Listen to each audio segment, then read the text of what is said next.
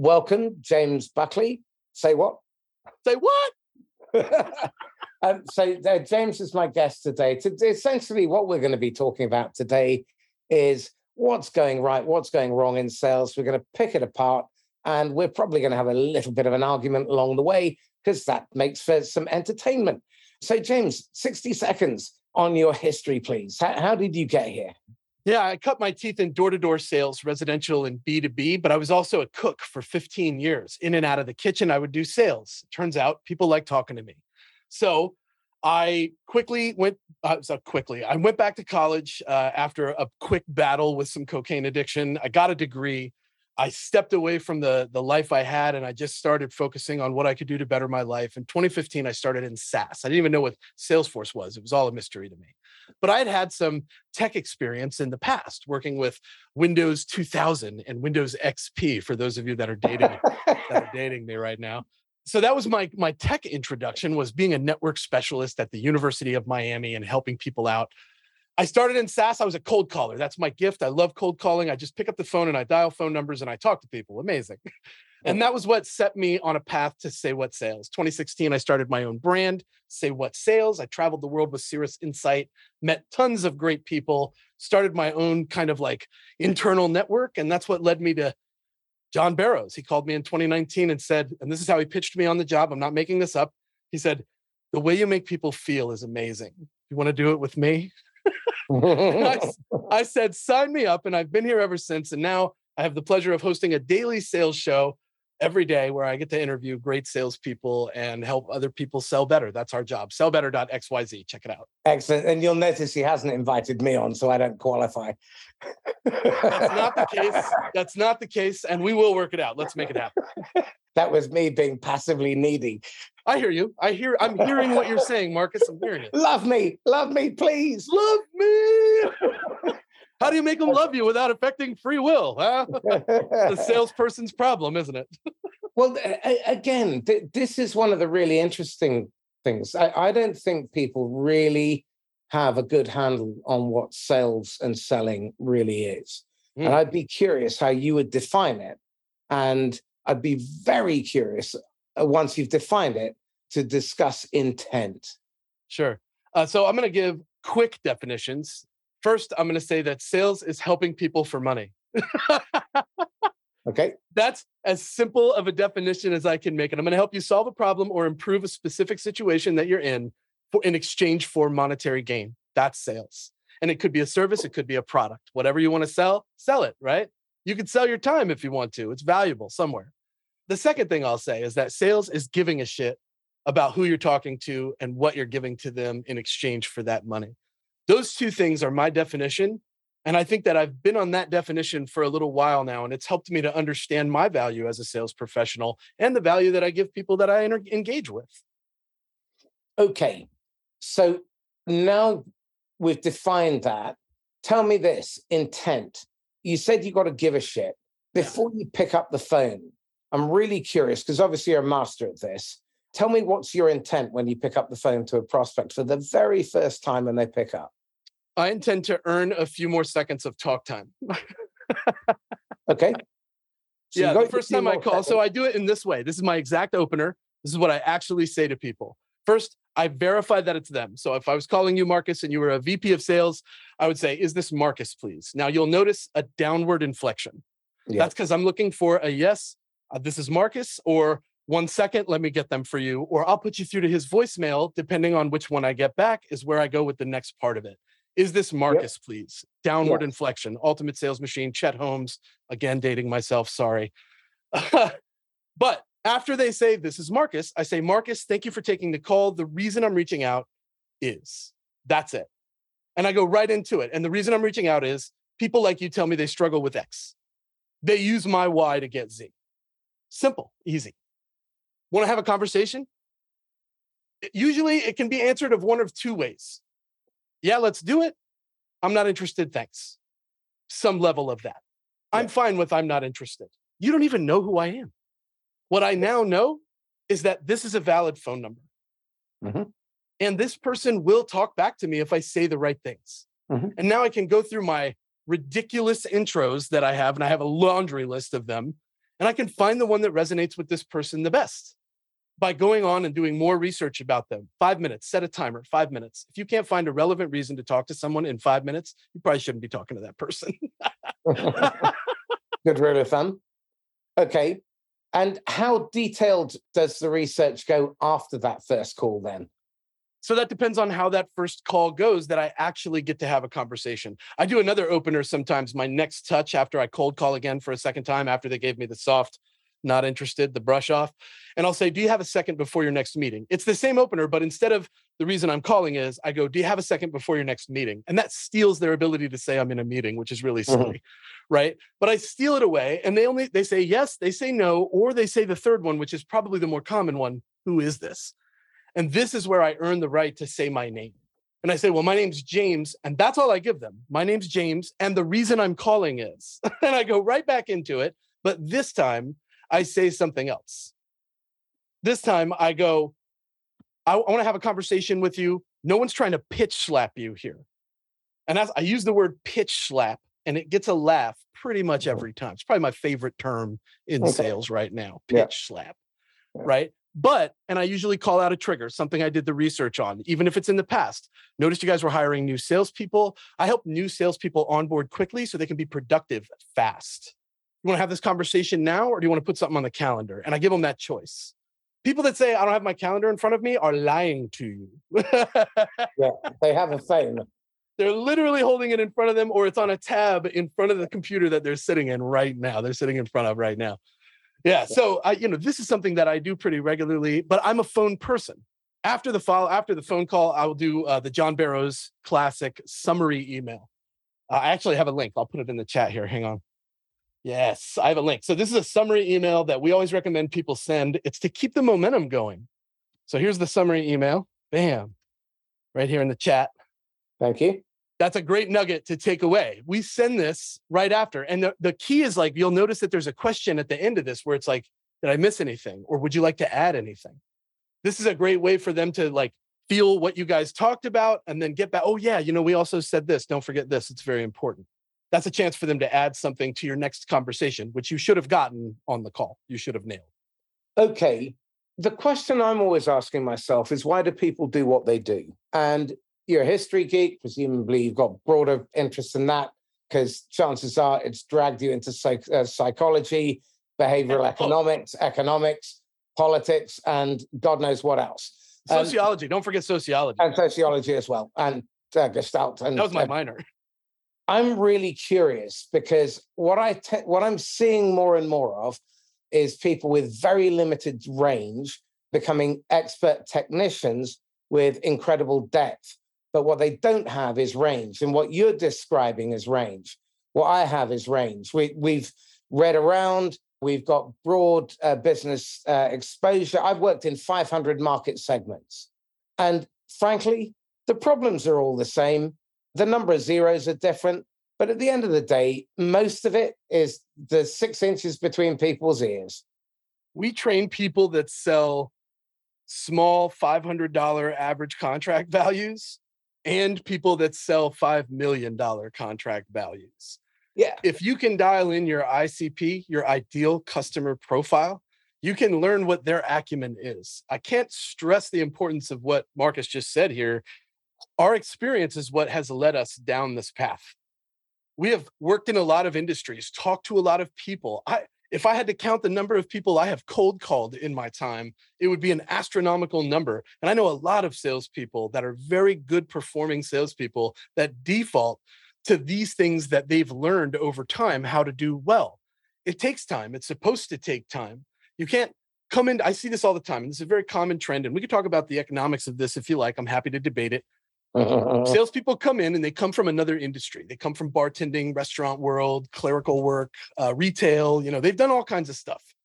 They sold Christmas trees at their parents' Christmas tree farm. You know, whatever. They come into SaaS. They come into sales. They they start really excited because normally they're coming in for a different dollar amount. Money was the motivator.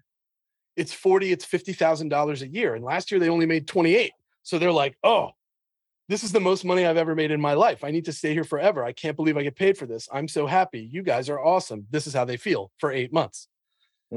then At the end of that eight months, they go, if I'm not an account executive or promoted to leader by the end of the week, I'm going to quit. and you're like, what happened to that starry eyed person that came in here and was so excited? The complacency and the expectation that rapid success is available is a myth. Now, let's be honest and say that a person's aptitude, an individual's aptitude for learning differs from individual to individual. So yeah. one person could become quite successful in three years, but another might take six, might take eight. Maybe they never get there. We need to start knowing this as leaders and as frontline self aware salespeople. Where do we fit? Where are we in our journey? Ah, so again, let's unpack something that James has just said self aware. If you are not spending time in self reflection and inviting constructive criticism without letting your tiny wiener and your massive ego get in the way, you're an idiot. I've relaunched my training business, and uh, I've got a program called Successful Selling. And we're taking real life situations and ripping them apart and dissecting them and then putting it back together, looking at it through the eyes of the customer. And someone was gifted something that you very, very rarely get in sales, which is the customer giving an honest debrief to one of their team and accidentally CCing him. I mean, what a gift the feedback, the value of that. And he wasn't quite sure how to take it.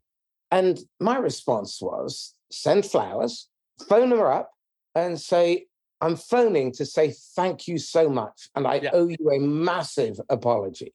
Right. First of all, I owe you a massive apology for turning up and screwing up so royally. And I owe you a massive thank you for the accident of sending me this fantastic feedback. Right. Best that helps me change and grow. yeah. now, very few people will do that because they're brittle and they're not vulnerable enough to do it. Now, uh, i think they also about, feel a sense of risk. Let's not forget the fact that it is easy for feedback to be misconstrued as complaining, and every seller in the world is at least once in their career labeled as toxic. And the second you get that, because you provide too much feedback or because the vehicle you choose to provide feedback on is toxic. However, you want to package that to make yourself feel better, we have to learn to provide constructive feedback in a way that doesn't make us come across as toxic employees that only complain. And th- this is really very interesting as well because you know with Challenger, with Sandler, with uh, Medpic, you're encouraged to challenge the customer. The problem is if you turn up and your intent is selfish, if you turn up and you are an asshole, mm. if you turn up and you use it to manipulate, yeah. bully, try to strong arm and convince, and you ratchet up the pain because you think that's your job, uh, you're breaking the rule that Jimmy Carr set. My wife has told me I have to tone this down, so I'm going to change it slightly. If you meet three twants by 12 o'clock, you're the twant. Don't be a twat. okay. So I did have to say, uh, I, I, see, Suzanne, I do listen. I see what you did there. I see. yeah, it, but it'll pass muster. But don't break the Jimmy Carr rule. It's the first rule of selling.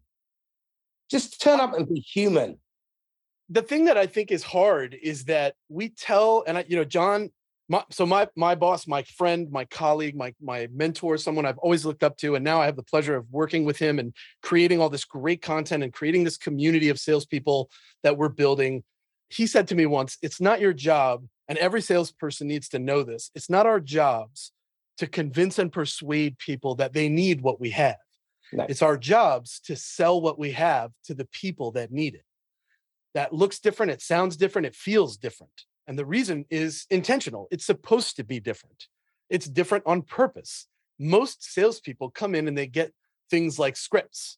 They get things like playbooks, right? I hear a lot of people ask me for playbooks. Number one, that's not what we do here. Number mm-hmm. two, even if I gave you a playbook, it wouldn't be yours. You would just be doing what you do, going through the motions with the playbook I made you, not giving a shit about who it is that you're reaching out to or why. And then you're going to come back to me and you're going to go, this didn't work. No, you didn't work it. and uh, again, I cannot stress this enough. when I've been asked to put playbooks together, I put frameworks and I put principles and I've given them structures and samples, but no nothing prescriptive. And it's broken down into every component in terms of how you prepare, how you set up. But the, the point is, you then turn it into your own. When I train, I don't teach any technique at all. What we do is we take your live issue and we rip it to pieces, we dissect it and put it back together again. So you understand the principles of how to behave, and then you learn the technique in the right way. Yeah. And th- this is the thing, because I, I remember when back in the day, when one of my my coach told me that the origin of all of this started when the founder of one of the systems got fired from his family business. And he had to get two jobs to make the same income. Mm. And he was failing at both. Now, I think what happens is businesses, organizations, the sellers get complacent, they get comfortable, they get fat, dumb, and lazy, fat, dumb, and happy, and they stick to what's convenient and familiar and they don't adapt. And that's the other big challenge because your customers, their preferences, their focus, that's changed. The level of insight and information they have has changed. They don't need a brochure at the other end of the phone. They so, need an ally who's going to help them analyze what the real root cause of their problem is and fix it. I agree. They need a something different. Let's call it something different. Okay. Right? An ally, a different approach.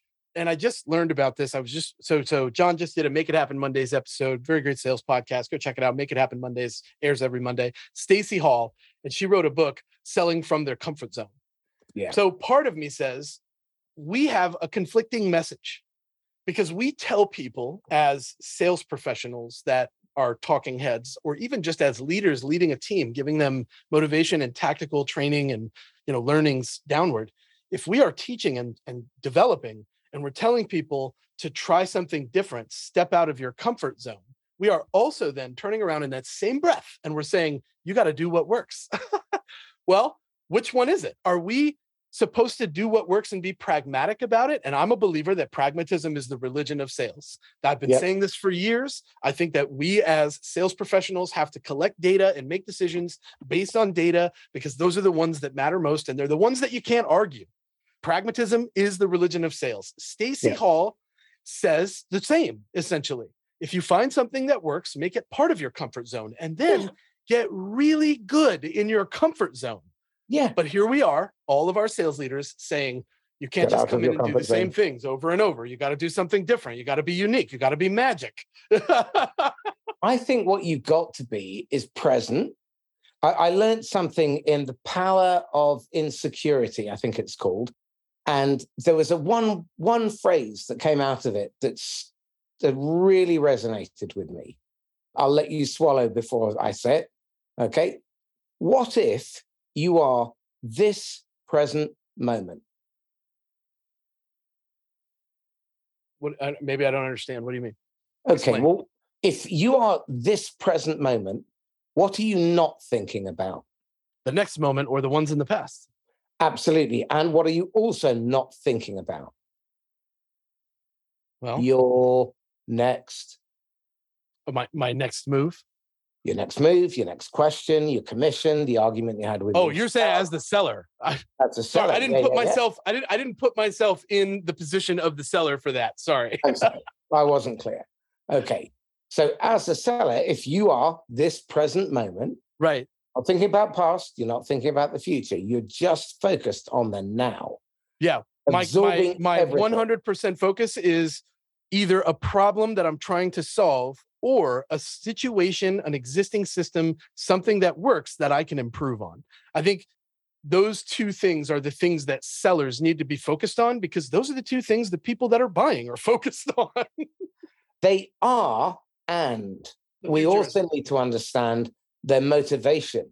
And I think part of the problem is the BANT qualification process. I always teach my clients BANT is bollocks um, because it is. It's a bad way of asking questions that serve the customer in no way at all. So I agree, but I think the way that we leverage these methodologies. So, and I'm I'm saying yeah. methodologies as a whole. Let's talk about BANT, SPIN, MEDDIC, whatever acronym you'd like to use. Feel free to stick it in here. These methodologies are guides. They are not staples. And I know this Absolutely. because there's a very old one. John tells this story a lot, and it's happened to me once, and I know it's happened to him once. And I got it from him, and it bit me when I started using it because I used it too much, and I eventually hit an old school guy on a cold call, and he he ended up calling me out the same way that John got called out. And this was back, I don't know, 2017. But everybody's heard of feel felt found. And the reason oh. you've heard of feel felt found yeah. is because that's one of the original acronyms that floated around in early sales days. I understand how you feel. Other people have felt that way too. What they found was, and it's very prescriptive. The problem that John had was that he threw it out there the same way I did. We threw it out as if it was like brand new shit. And the person on the other end was a veteran. They knew it. So they said to John, Don't feel felt found me, man. I had exactly the same thing with the Ben Franklin close. I'd gone out, I bought myself Tommy Hopkins, How to Master the Art of Closing Sales. And I thought, this is fucking brilliant. And the first time I used it, I had my ass handed to me Called on a, out. absolutely annihilated. And I walked out. Uh, my head was down, my tail was sagging. It was just so. Was so I, the difference for me and John, though, was that John got called out for using an outdated technique that an older salesperson recognized. I got called out for using John's technique.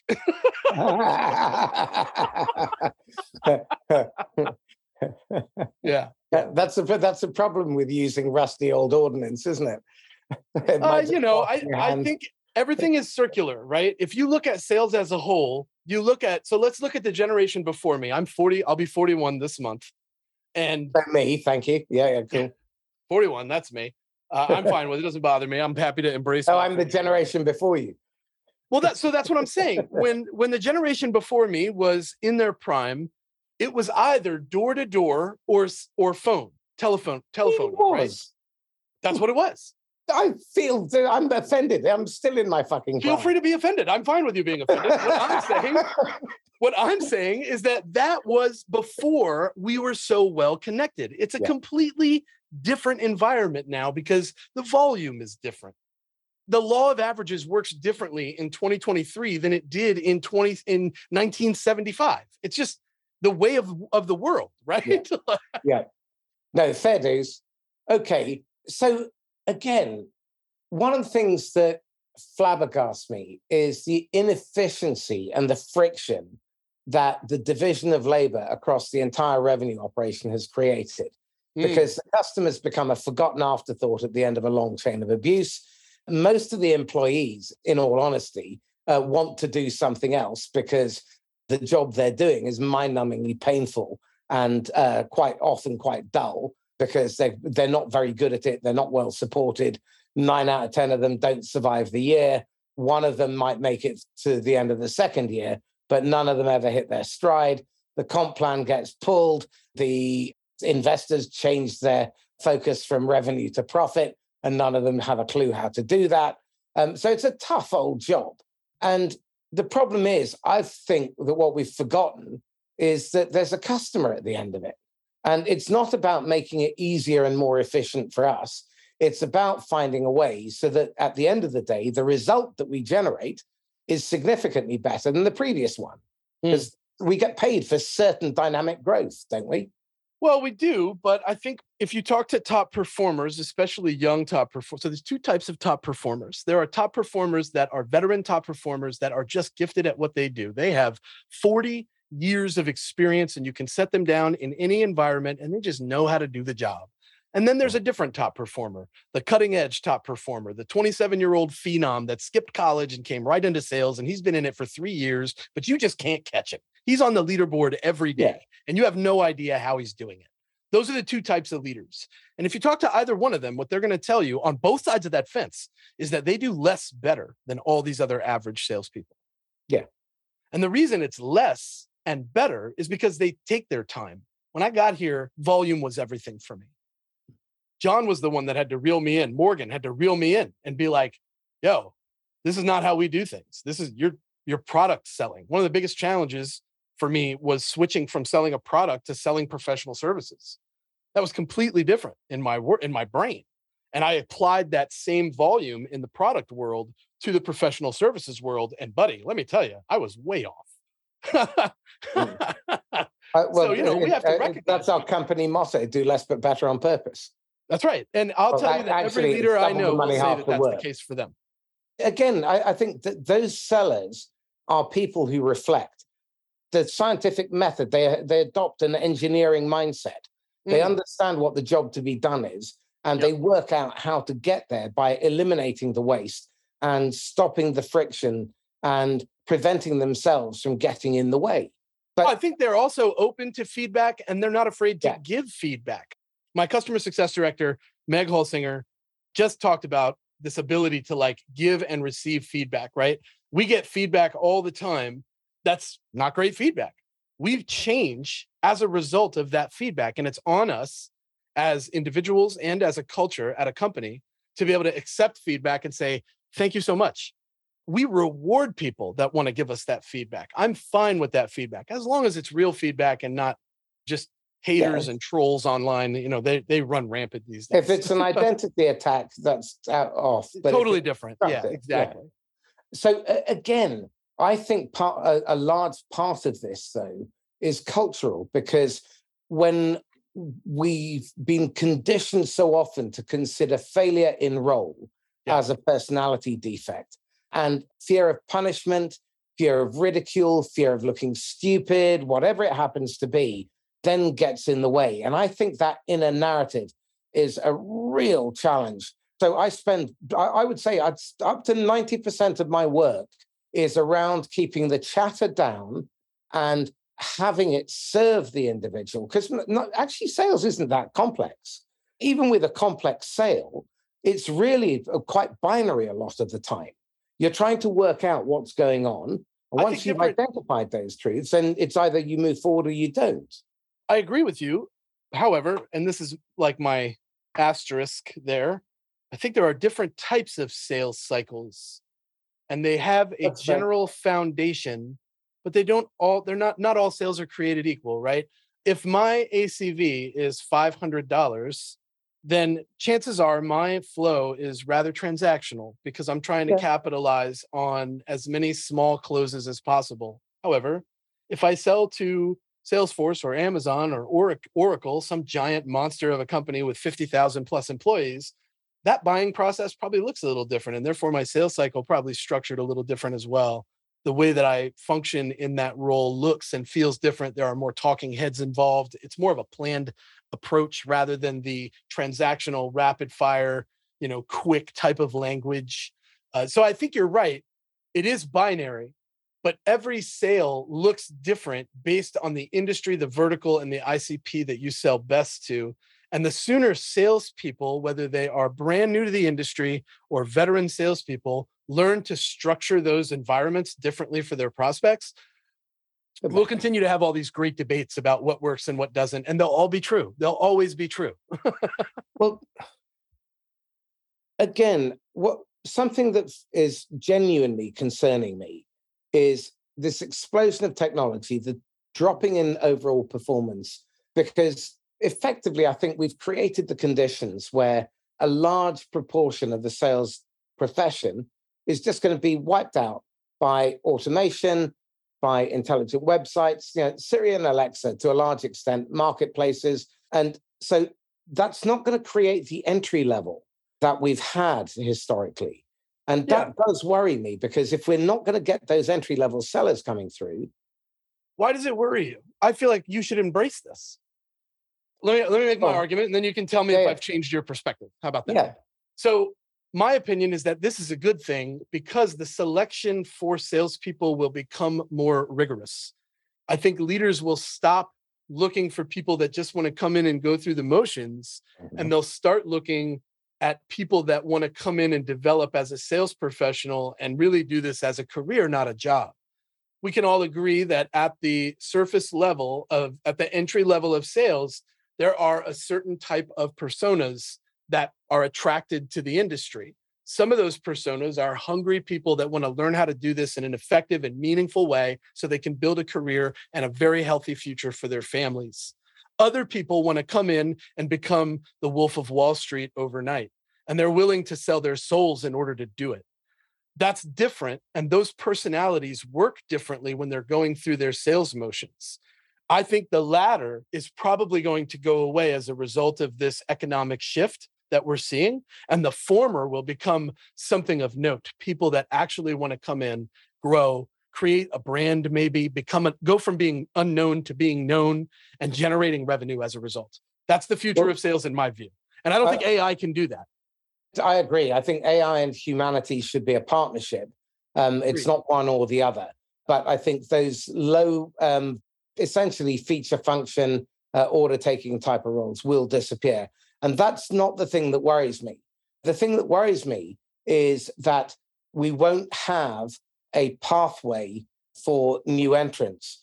They won't necessarily have so much access. It's already difficult enough for people to get into um, the tech industry, degrees, and all of that stuff. So people who actually probably constitute 80 to 90% of the global talent pool often don't get the opportunity.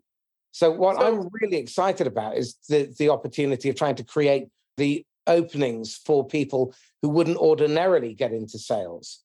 Introverts, for example. Okay. More uh, women. Uh, so so this is where this is where it goes. This is where it happens, right? Yeah. I probably sit on the opposite side of the spectrum of this conversation. I am supportive of the need for a bachelor's degree to entry level sales roles. I am also supportive of gifted salespeople like Jed Marley who decide that they want to go into sales from high school, do it on their own, and earn the right to be that successful young person. The difference is whether or not you're willing to be like Jed and do the work or willing to do something just to try it out, expect great results, not get it, and then claim it's everyone else's fault that you failed. Well, if right? it's now, you're an idiot. The other That's- side of that coin is that the reason why I think that hiring managers are perfectly within their rights to require a degree of some kind is because I think a degree signifies that this person can be put long term goals in front of them and they can hit them. Number one, they'll complete the long term goals. Number two, this person can be taught, they can learn some shit. That's important because coachability matters. Now, again, I don't think it should be, quote, required, but I'm supportive if you are looking for that specific characteristic in your sellers. And with 100% in agreement here. What I'm suggesting, though, is there is a large proportion of the population that doesn't get hired through bias and through disadvantage. I think that's a massive mistake. That I agree with. Sat on a huge global talent pool. Yeah, I, that I agree with, and I support your move there 100%. Okay, so I think we're in violent agreement. We just had different way of coming at it. So, okay, what are the blind spots that you see uh, first-time managers in sales bring with them, and what advice would you give to first-time managers in order to ensure that they don't make an ass of themselves and alienate their team? okay, so first time managers, I will tell you what happened to me when I became a first time manager because I made a huge made mistake. an ass of yourself and Oh my god, it was oh my god, what a jerk! Like looking back at myself, I'm like, you are an asshole. Okay, so this is how many apologies now. you still owe? I had a guy who was an underperformer. I had just been promoted to the business development director at a software company, and I was the top performing SDR for like three years running. So it was like, boom, you should be in this role. Even the director at the time came to me and was like, dude, I just want to get out of your way and let you show these guys how to do it. And I was like, great, man, let's go. He moved to CS and I took over biz dev. And there was a guy there who thought he should have been the choice. And you know what? Like, good for you, man. You've been there like eight months. I've been here three years, but whatever you want to think, totally fine. I get the job. We have our very first one on one, and he hands me this book. This is the title of the book management for beginners. I'm sure that everyone on this on this live right now is like, yo, I would feel slighted, right? I did. I immediately said, dude, do you realize how insulting this is?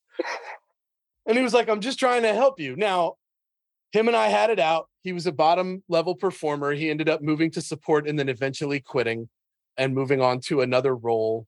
But I could have just said thank you and moved on with my life Yeah. and kept leading the team, right? Like I didn't have to be a jerk and like poke it and be like, let's have this out. And I think the takeaway here for new leaders is don't get caught asserting some perceived level of authority that you really don't have over people.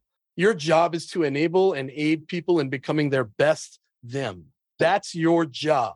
And if you can't do that and set your ego aside, like I had a problem with, you're going to fail consistently, I promise. And what you will do is cost the company an absolute fortune while you scapegoat a bunch of people whose careers and livelihoods you screw up. I could have just said thank you, Marcus. I really Yeah. could I have. I, well, I, I've done it myself, and God knows there are so many people I owe apologies to throughout my career. oh my God. I, I have a laundry list. You don't Yeah. want it. uh, uh, I- uh, if only I could remember most of them, but they're- I've I've screwed up so often. I think my brain just deleted them. So, what are the questions that salespeople should really be asking when they're going for a job? Because I think a lot of sellers are far too easily taken in and they buy a really shitty job. What advice would you give young sellers to make sure that they don't end up going from frying pan to fire?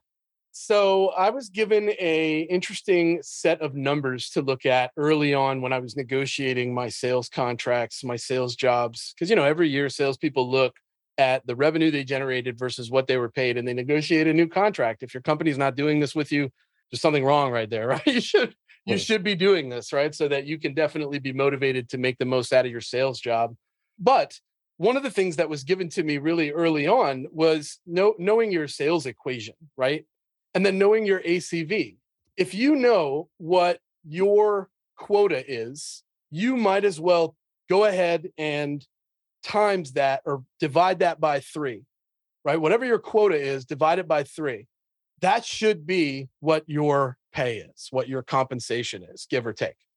The same thing can be said if they give you a pay of X, times it times three. That's probably going to be close to what your quota is. Now you got to know what your average contract value is so that you can say, I got to close this many deals to get to that number. Now you can go back and you can look at your sales equation and you can say, I got to have this many activities a month to get this many contracts out, to close this many deals, to generate this much revenue. And you can back into this number. What are the questions that sellers should be asking themselves on a daily basis in order to improve? What are Um, self reflection questions? So I'll tell you some things that I think about on a daily basis that help me to be productive every day. I will almost always set aside a few minutes at the end of the day to look ahead. What does tomorrow look like? What does the rest of the week look like? You got to know your calendar because salespeople actually manage two pipelines. There's a sales pipeline that they manage. And if you're an SDR, this is like people you're prospecting into, trying to set meetings with. If you're an AE, it's people in your pipeline that you're trying to pull over the finish line and get a signature. If you're a CS, it's like land and expand. How can I get the most out of this account? Or maybe some other quota that's been put in front of you for revenue.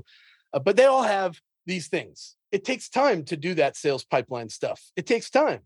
We have another pipeline that we manage. And these are things that are res- that you're responsible for for company growth. Every person has this, right? Can you make the timestamps for this webinar that we did last yesterday? Can you go through and write out a talk track for this upcoming show? These are some of mine that I get. All these things take time, and I manage a sales pipeline. So we have to look ahead and block time off on our calendar in advance for all the tasks that we know are upcoming. This way, if our management, if our leadership, if anybody that wants to hold us accountable for time and say, you didn't hit your number, why? I encourage them all the time. Feel free to go back in my calendar. Everything is labeled. You'll know where every moment of my time went. And we can talk about responsibilities whenever you like. Right? That's the way that it should be. If you are keeping your calendar organized and efficiently, then no one will be able to manage your time. You will do that yourself, and all of your goals will be hit. But if you don't allocate time for it, it's never going to happen. And it's just going to be one of those things you talk about that never takes place. If it's not in the calendar, it doesn't exist. That's true. Just like if it didn't happen in your CRM, it didn't happen in reality. Absolutely. So uh, again, really important question then, because I, I think if you're going to take a new sales job, I think the most important thing you can do is find the right manager. Because everybody at the moment wants to change their role to advance and become better and become you know the the person the, the better version of themselves that they can be. That you know, Um, well over 70% of uh, candidates are citing that as their primary reason for moving. So Um, let me so let's. how let's do you find great managers Yeah, so that's what I was going to say. Let's break it down and talk about for me what a good manager looks like is somebody that actually spends time with me. That's probably the first characteristic, right? You know, I report to several people at Sell Better and we talk every day. Literally every day, whether it's in Slack or on text or on a quick call, we have conversation. John is our CEO and probably one of the most difficult people to get time with. I could call him at any moment and he will pick up the phone and go, "What's up, kid?" because he's Boston. He would, he would, what's up, kid? And we would have a great conversation. We've got to make ourselves available as leaders to the people that we lead so that they will follow. And here's the other part of it just because you are a leader does not mean you don't have to follow anymore. I think people that have never led don't realize that every great leader that they've ever had learned how to follow first. And they also don't realize that no matter how they hold a leader up on a pedestal, they still follow someone else. They're still striving for growth and development in a different direction. I think as managers, we have to teach people to ride the fence that we ride. I ride a fence every day of my life as a leader. I ride the fence because on one side, there are all these people that want to be where I am on my fence, and I reach down and I help them on my fence. And on the other side of the fence, there's all these people that are where I want to be, and I reach up and I let them help me on their fence. And as long as I just keep riding fences, I'm always going to be winning. So again it's just listen to what james just described. He's organized uh, around the calendar. Everything that is important is in there. And if it's not in there it's not important. Even And my personal stuff.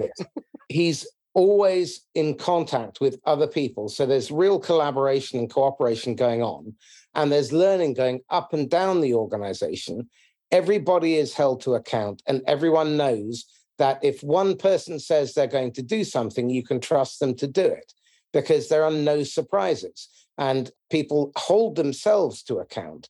The objective is to get better every day. It's an incremental improvement. So make sure you take this all away because this is the stuff of legend. Okay.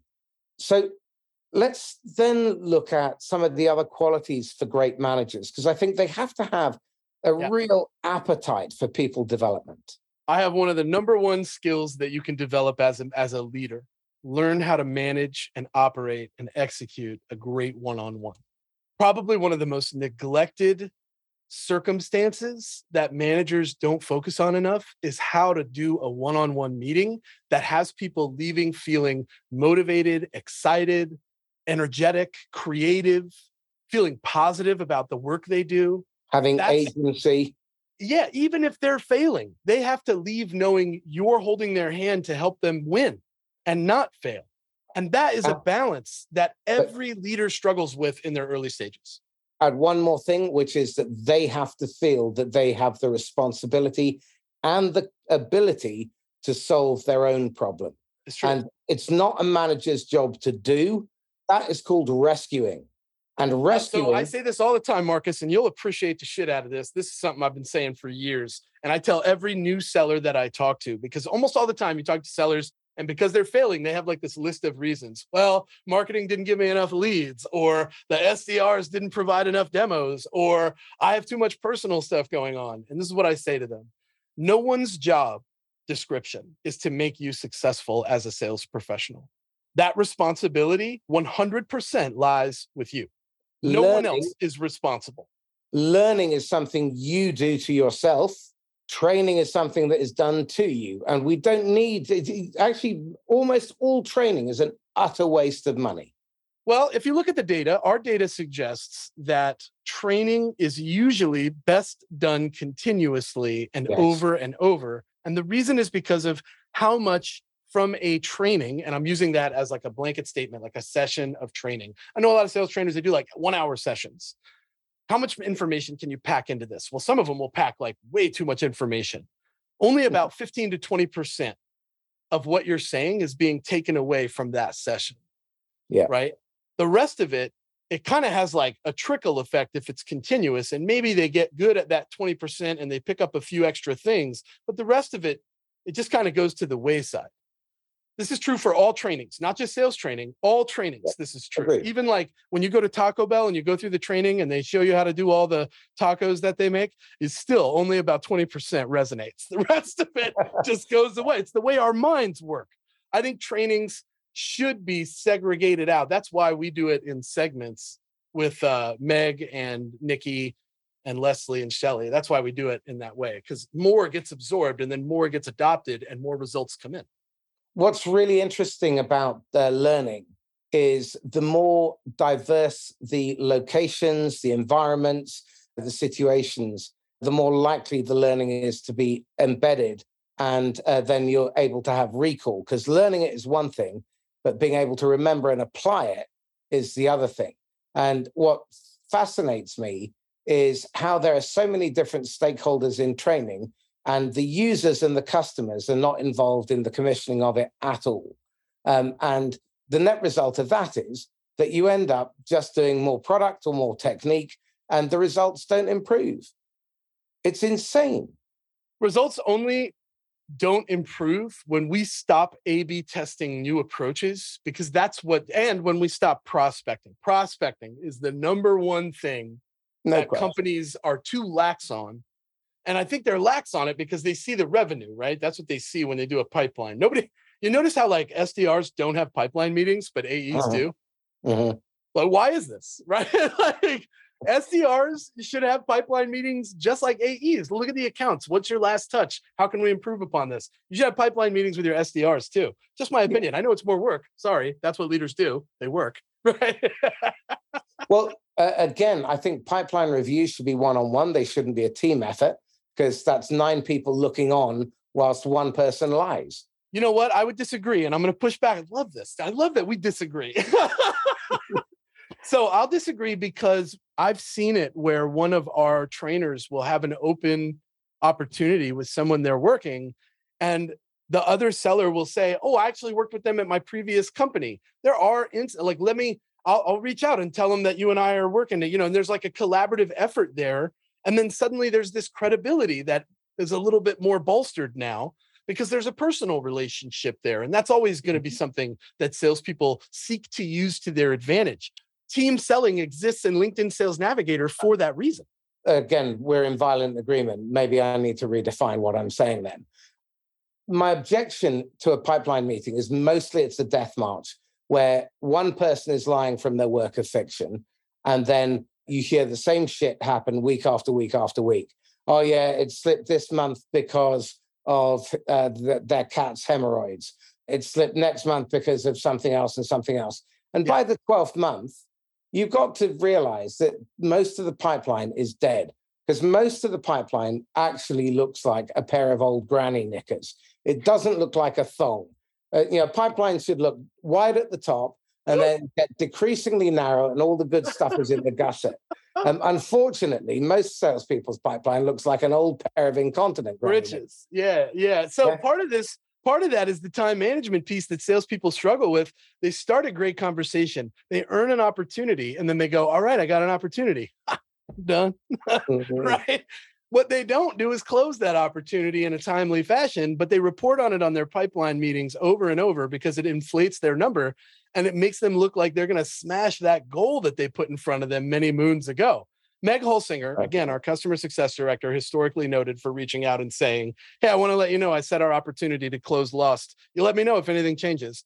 Most of the time, like 80 plus percent of the time, they come back and they're like, No, wait, this is where we are. And you get that momentum going again. well, again, I think we might have a little bit of a spat over this.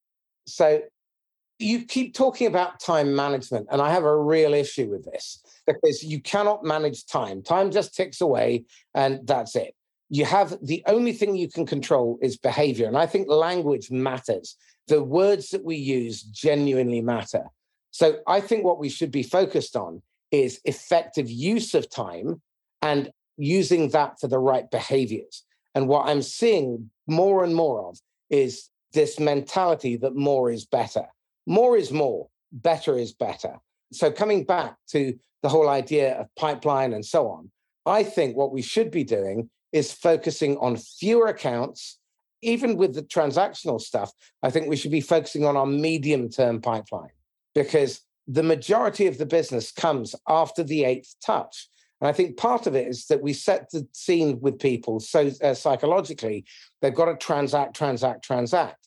But if you focus on your medium term pipeline, in one month, if it's transactional, or six months, if it's medium term, or nine to 12 months, if it's long term, those become short term.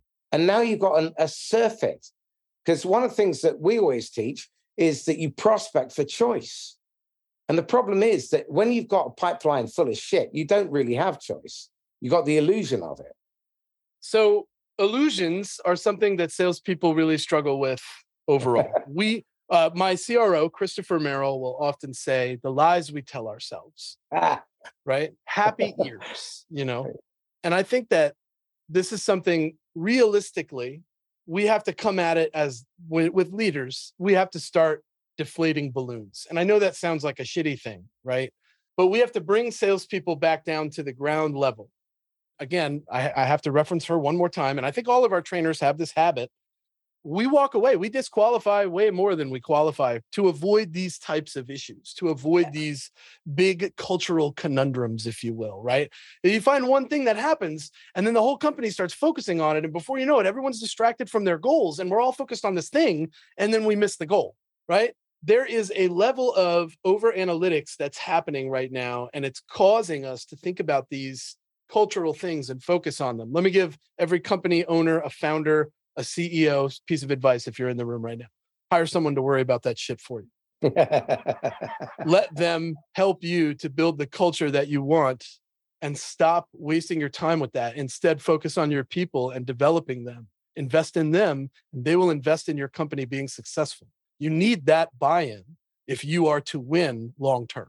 Well, let's end on that note because that's bloody good advice. So, James, you're looking back through your history and you've got a golden ticket back to 23 and you're whispering in the ear of the idiot James, age 23.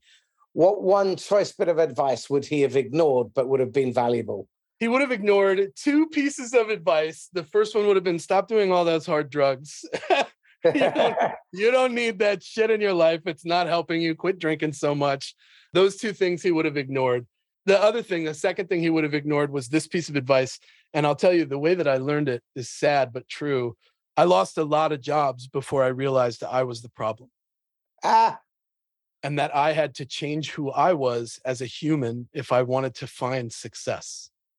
I became a lot more pliable at that point once I realized that I could stop doing this and I could start doing this and I would find better results. And that shift in my life changed everything for me. And now I'm where I am. Excellent. James Buckley, thank you. Thank you, my friend. I appreciate your time. How can people get a hold of you? You can follow me. I've never met a stranger in my life at Say What Sales, all one word on TikTok, Instagram, and Twitter. You can try to connect with me on LinkedIn, but I'm rapidly approaching that 30,000 ceiling that they put on you for no good reason at all. And I will accept you if you are part of my ideal client profile. And if not, we can still be friends. No hard feelings, but and you that's, can follow him. the way it is. James, thank you. You got it, my friend. See you soon. So this is Marcus Cauchi signing off once again from the Inquisitor podcast. If you found this useful and insightful, which I'm sure you will have, then please like, comment, share, and tag somebody who'd benefit from it. And James, what's the name of your podcast? Yeah, Make It Happen Mondays airs every Monday with John Barrows and a number of sales professionals that come in and he interviews. What Such time does it air? Oh, uh, so it airs every Monday and it varies in time. You can hit it on iTunes, Spotify. Okay. Uh, we, we have a, a production company. Excellent. So, in the meantime, if you want to get a hold of me, Marcus at laugh-last.com. If you want to talk to me about training or coaching, there'll be a link in the blurb. And if you want to sit in as a guest on my successful selling class, bring a thick skin and DM me now. In the meantime, stay safe and happy selling. Bye bye.